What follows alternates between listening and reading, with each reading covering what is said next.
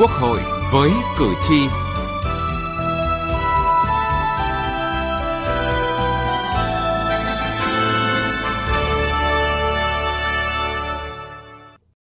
Thưa quý vị và các bạn, theo nghị quyết số 78 được thông qua tại kỳ họp thứ 7 Quốc hội khóa 14 về chương trình xây dựng luật pháp lệnh năm 2020, điều chỉnh chương trình xây dựng luật pháp lệnh năm 2019 tại kỳ họp thứ 9 diễn ra vào giữa năm nay, Quốc hội sẽ cho ý kiến về dự án luật sửa đổi bổ sung một số điều của luật đất đai năm 2013 và dự kiến sẽ thông qua tại kỳ họp thứ 10 vào cuối năm. Qua 6 năm thi hành, luật đất đai năm 2013 đã bộc lộ những bất cập như chưa giải quyết tốt các vấn đề xã hội liên quan đến đất đai, một số quy định lạc hậu so với những đạo luật ban hành từ năm 2014 như luật nhà ở, luật kinh doanh bất động sản, luật xây dựng, luật đầu tư, luật đầu tư công, luật quy hoạch vân vân. Đáng nói là luật đất đai năm 2013 đang thể hiện nhiều bất cập xung đột khoảng trống, gây khó khăn trong quá trình thực thi áp dụng pháp luật. Đây là những nguyên nhân gây ra nhiều sai phạm trong thực thi pháp luật, làm thất thoát giá trị đất công. Vậy sửa đổi luật đất đai năm 2013 sẽ tập trung vào những nội dung gì để đáp ứng tốt hơn những đòi hỏi từ thực tiễn cuộc sống? Đây là nội dung được đề cập trong chương trình Quốc hội với cử tri hôm nay.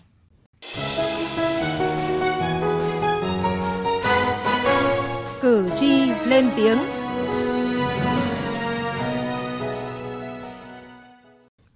Thưa quý vị và các bạn, sự việc công dân tập trung dài ngày ở các cơ quan trung ương và đến khu vực nhà riêng các lãnh đạo đảng nhà nước để khiếu kiện vẫn tiếp diễn thời gian qua.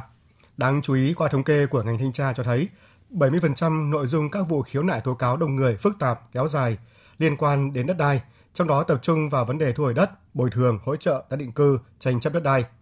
Theo đại biểu Ngọ Duy Hiểu, đoàn đại biểu Quốc hội thành phố Hà Nội có một số nguyên nhân dẫn tới thực trạng này chính sách pháp luật đất đai của chúng ta thì còn rất nhiều bất cập trải qua nhiều cái thời kỳ lịch sử khác nhau với những quy định rất là khác nhau. Thì những năm qua thì ờ, đất nước ta do yêu cầu phát triển kinh tế xã hội chúng ta phải triển khai rất nhiều những cái dự án mà gắn với đó chính là việc thu phải thu hồi một cái lượng lớn đất đai có liên quan đến hàng triệu người dân với cái kinh phí giải phóng mặt bằng thì rất là lớn. Ờ, trong cái việc thực thi chính sách đền bù giải phóng mặt bằng thì nhiều nơi cũng đã xuất hiện các cái hành vi tiêu cực, thiếu công khai minh bạch một lý do khác nữa thì tâm lý của nhiều người dân thì cứ chưa thỏa mãn là tố cáo khiếu nại ờ, mà không cần quan tâm vụ việc đã giải quyết đúng hay sai và chính vì vậy nó đã tạo nên một cái cái cái cái, cái, cái gọi là con số rất là đáng suy nghĩ đó là 75% cái vụ khiếu kiện liên quan đến đất đai và giải phóng mặt bằng. Trong 5 năm gần đây, Tòa nhân dân cấp cao thành phố Hồ Chí Minh xét xử phúc thẩm 2.395 vụ án hành chính, trong đó có tới gần 90% các vụ liên quan đến tranh chấp đất đai, hỗ trợ bồi thường tái định cư khi nhà nước thu hồi đất. Có 236 quyết định hành chính bị hủy.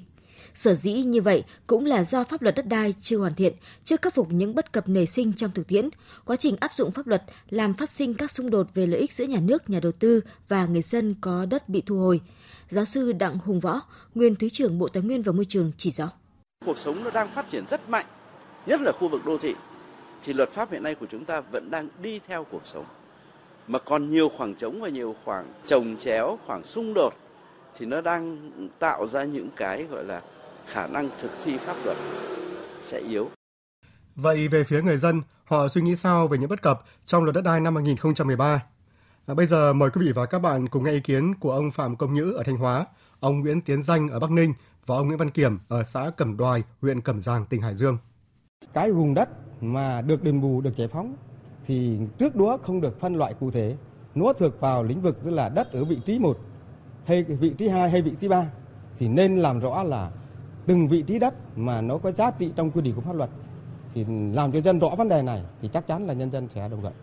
là liên quan đến ờ, thu hồi đất của các hộ để làm các công trình dự án ở tỉnh nào, địa phương nào cũng có, đúng không? Thì đề nghị đối với chính phủ thì đối với có luật đất đai rồi. Thì tôi chỉ rất mong là luật được cụ thể hóa và giao cho các tỉnh rất mong là là là tỉnh, các tỉnh, đặc biệt là Bắc Ninh chúng ta là giáp thủ đô Hà Nội, nên áp dụng cái khung giá nó nó nó tương xứng với giá đất của thị trường để khi chúng ta à, thu hồi đất tránh xảy ra khiếu kiện 85% khiếu kiện ở địa bàn các tỉnh là đều do đất đai, đúng không? rất mong các các đồng chí, đặc biệt là là ủy ban tỉnh tới đây, mấy hội đồng nhân tỉnh tới đây, họp hội đồng là có cái khung giá đất 5 năm tới phải có cái nghiên cứu cân nhắc, làm sao cho giá đất, thu hồi đất nó tương xứng với giá đất của thị trường đề nghị là sửa đổi một số quy định trong luật đất đai và đề nghị hướng dẫn thi hành luật, cụ thể là cần quy định tại các tỉnh trong vùng có mức hỗ trợ ngang nhau để đảm bảo việc hỗ trợ ổn định đời sống của nhân dân. Cụ thể là tỉnh Hải Dương đề nghị là tăng mức hỗ trợ lên 4 đến 5 lần tiền giá đất và được cho người bị mất đất là được hưởng cái đất dịch vụ 5%. Từ nghị trường đến cuộc sống. Thưa quý vị và các bạn, như vậy có thể thấy rõ, tuy đạt nhiều kết quả tích cực, góp phần phục vụ nhu cầu phát triển đất nước, nhưng đến nay, luật đất đai năm 2013 đã bộc lộ những bất cập hạn chế, gây không ít khó khăn cho các cấp các ngành trong việc hoạch định chính sách phát triển về đất đai. Nguyên nhân chủ yếu do luật đất đai và các luật khác có liên quan còn mâu thuẫn trồng chéo, không đồng bộ và thống nhất, dẫn tới không rõ trách nhiệm quản lý, gây khó khăn cho tổ chức thực hiện – một số nội dung quy định của luật đất đai biểu hiện chưa phù hợp với thực tiễn triển khai, một số nội dung phát sinh mới trong thực tiễn nhưng pháp luật chưa có quy định điều chỉnh. Đại biểu Nguyễn Thị Thanh, đoàn đại biểu Quốc hội tỉnh Ninh Bình cho rằng khi sửa đổi luật đất đai thì đoàn đại biểu Quốc hội cũng sẽ nghiên cứu để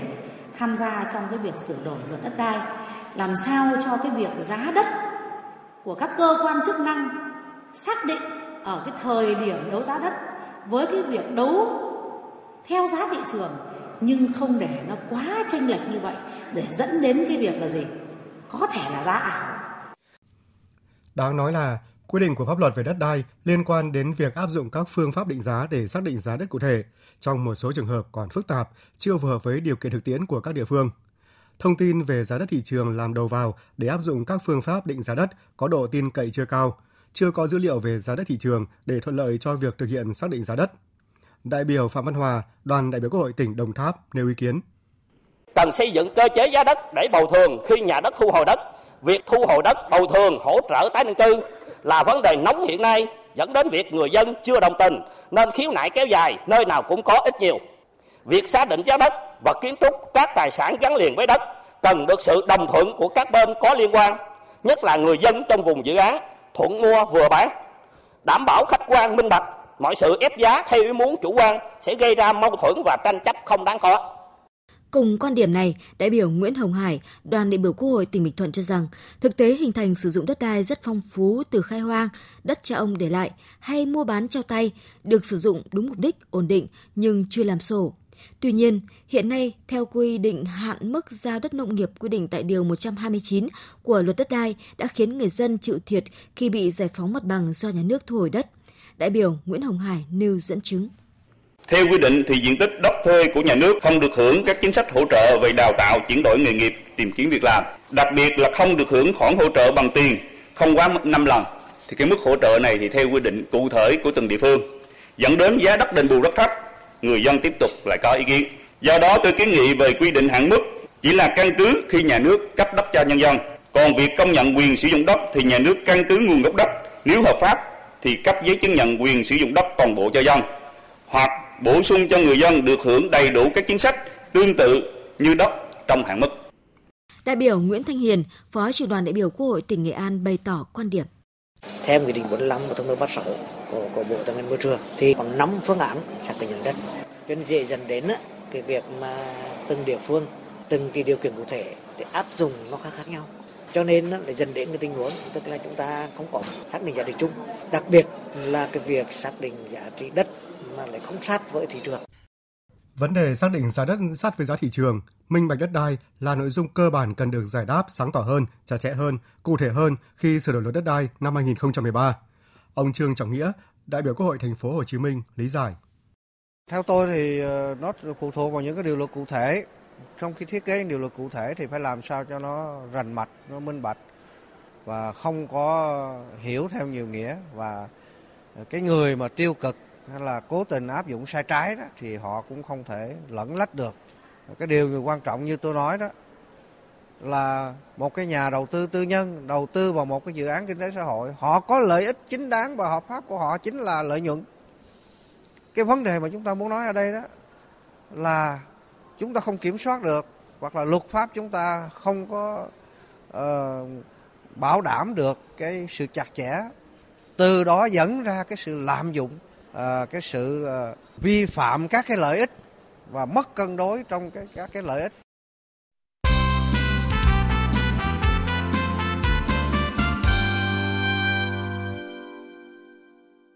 Thưa quý vị và các bạn, những bất cập của luật đất đai năm 2013 đang đặt ra vấn đề cần phải sửa đổi bổ sung cho phù hợp với thực tiễn, đáp ứng yêu cầu phát triển kinh tế xã hội trong thời kỳ công nghiệp hóa hiện đại hóa đất nước, giảm khiếu kiện về đất đai bằng cơ chế tăng cường giám sát, thanh tra, kiểm tra và xử lý vi phạm.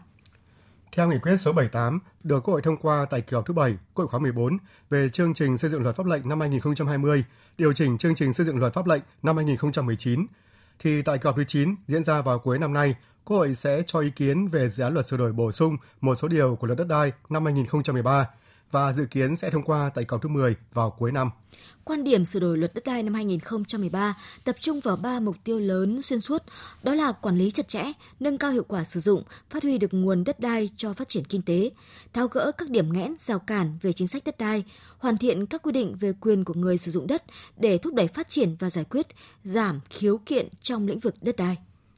Việc sửa đổi luật lần này là hoàn thiện các công cụ quy hoạch về kinh tế, tài chính đất đai để quản lý điều tiết các quan hệ đất đai phù hợp với thể chế kinh tế thị trường, giải quyết hài hòa lợi ích của nhà nước, người dân, doanh nghiệp.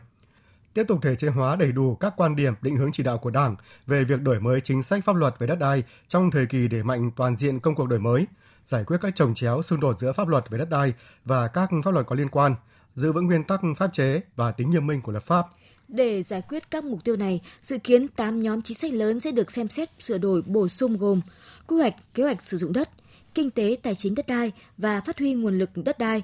về giao đất cho thuê đất, chuyển mục đích sử dụng đất, về thu hồi đất, về chính sách quản lý sử dụng nông nghiệp để thúc đẩy tập trung đất đai, về bồi thường hỗ trợ tái định cư khi nhà nước thu hồi đất, về việc quản lý sử dụng đất đai của các dự án bất động sản nghỉ dưỡng, ra soát sửa đổi bổ sung các quy định để đảm bảo sự thống nhất đồng bộ giữa luật đất đai và các luật có liên quan như luật đầu tư, luật nhà ở, luật lâm nghiệp v.v. Tiến sĩ Nguyễn Quang Tuyến, Phó trưởng khoa pháp luật kinh tế, Trường Đại học Luật Hà Nội cho rằng cũng phải có những cái quy định chặt chẽ hơn nữa để ngăn chặn cái tình trạng là người ta phân lô bán nhà trên giấy ở trên cái đất nông nghiệp rồi phải có các cái quy định ờ, bổ sung các quy định cụ thể hơn chi tiết hơn nữa để quản lý chặt chẽ cái đất quốc phòng thứ hai nữa là luật đất đai lần này ấy phải định danh cho được là cái đất phân khúc thị trường bất động sản du lịch ấy, cái đất cô đô theo rồi là office theo rồi shop house nó là đất ở hay kinh doanh. Và hiện nay đây cũng là một cái vấn đề. Để khắc phục sự thiếu thống nhất giữa luật đất đai năm 2013 với các luật văn bản quy định khác, đại biểu Nguyễn Ngọc Phương, đoàn đại biểu Quốc hội tỉnh Quảng Bình cho rằng. Ví dụ như hiện nay là theo quy định thì các cái doanh nghiệp mà sử dụng đất đai thì phải là thỏa thuận. Và cái cái cái này có một cái điều là là làm sẽ khó khăn cho cho doanh nghiệp ở cái chỗ là nếu trong quá trình thỏa thuận mà chỉ có một hai hộ gia đình người ta không thỏa thuận thì cái doanh nghiệp đó cái đề án đó có thể là kéo dài từ 5 đến 10 năm hoặc thậm chí là có những cái dự án là 15 năm và vẫn chưa chưa thực hiện được. Việc sửa đổi luật đất đai năm 2013 là yêu cầu bức thiết đặt ra hiện nay, góp phần nâng cao chất lượng công tác quản lý, giải quyết những khó khăn và khai thác hiệu quả tiềm năng đất đai, hạn chế khiếu kiện liên quan đến đất đai vốn đang có những diễn biến phức tạp.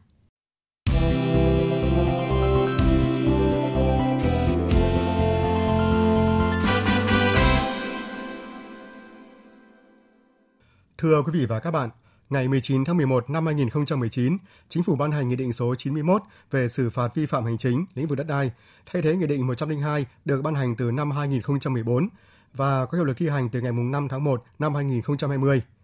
Nghị định 91 có một số điểm mới đáng chú ý như sau. Tự ý chuyển đất trồng lúa sang đất ở sẽ bị phạt tiền – theo khoản 3, 4, điều 9, Nghị định 91, chuyển đất trồng lúa sang đất phi nông nghiệp, trong đó có đất ở tại khu vực nông thôn và đô thị mà không được cơ quan có thẩm quyền cho phép thì phạt tiền theo diện tích tự ý chuyển. Diện tích chuyển đổi nhỏ hơn 100 m2 sẽ bị phạt từ 3 đến 5 triệu đồng đối với đất ở khu vực nông thôn và từ 6 đến 10 triệu đồng đối với đất ở khu vực đô thị.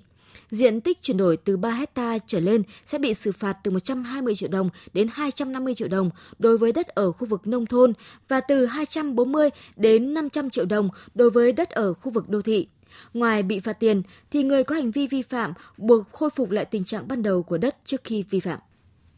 Bỏ hoang đất sẽ bị phạt tiền. Đây cũng là một trong những nội dung mới đáng chú ý của Nghị định 91.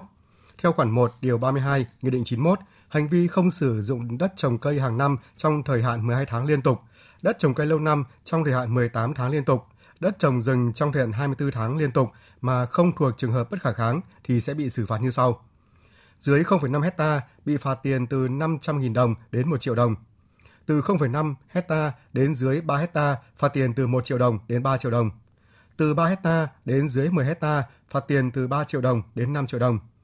Từ 10 hecta trở lên bị phạt tiền từ 5 triệu đến 10 triệu đồng. Mua bán đất không có giấy chứng nhận quyền sử dụng đất sẽ bị phạt nặng. Khoản 1, Điều 188 Luật Đất đai năm 2013 quy định, người sử dụng đất được chuyển nhượng cho thuê, cho thuê lại, thừa kế, tặng cho, thế chấp quyền sử dụng đất khi có đủ các điều kiện sau. Có giấy chứng nhận, đất không có tranh chấp, quyền sử dụng đất không có kê biên để bảo đảm thi hành án. Trong thời hạn sử dụng đất, theo khoản 3 điều 18 Nghị định 91, chuyển nhượng, tặng cho, cho thuê, thế chấp bằng quyền sử dụng đất khi không đủ điều kiện bị phạt tiền với các mức như sau. Chuyển nhượng, tặng cho, cho thuê, cho thuê lại, góp vốn bằng quyền sử dụng đất không đủ một trong các điều kiện như trên bị phạt từ 3 đến 5 triệu đồng đối với khu vực nông thôn và từ 5 đến 10 triệu đồng đối với khu vực đô thị.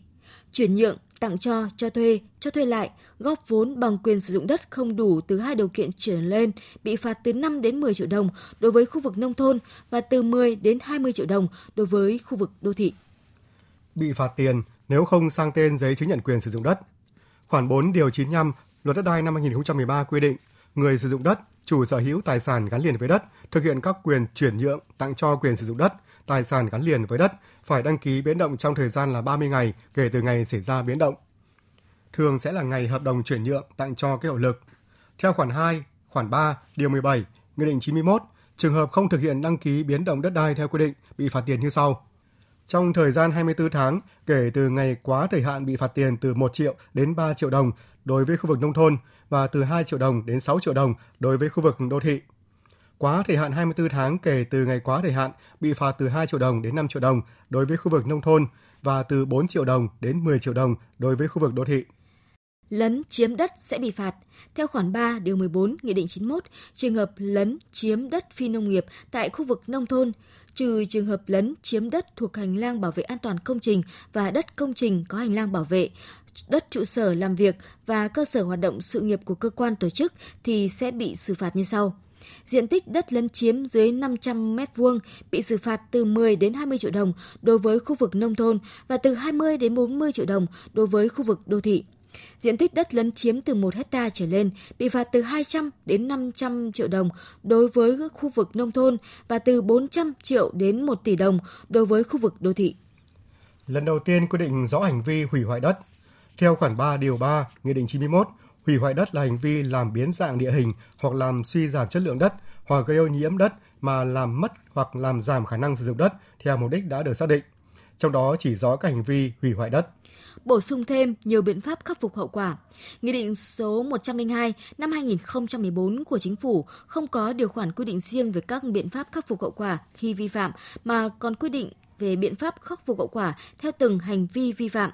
Trong đó, chủ yếu gồm 3 biện pháp: buộc khôi phục lại tình trạng của đất trước khi vi phạm, buộc nộp lại số lợi bất hợp pháp, buộc trả lại diện tích đất đã nhận, Tuy nhiên, tại khoản 3 điều 5 Nghị định 91, các biện pháp khắc phục hậu quả được quy định rõ hơn và được bổ sung thêm nhiều biện pháp, bao gồm 17 biện pháp. Thưa quý vị và các bạn, thông tin về một số điểm mới đáng chú ý trong Nghị định 91 về xử phạt vi phạm hành chính lĩnh vực đất đai đã kết thúc chương trình Quốc hội với cử tri hôm nay. Cảm ơn quý vị và các bạn đã quan tâm theo dõi.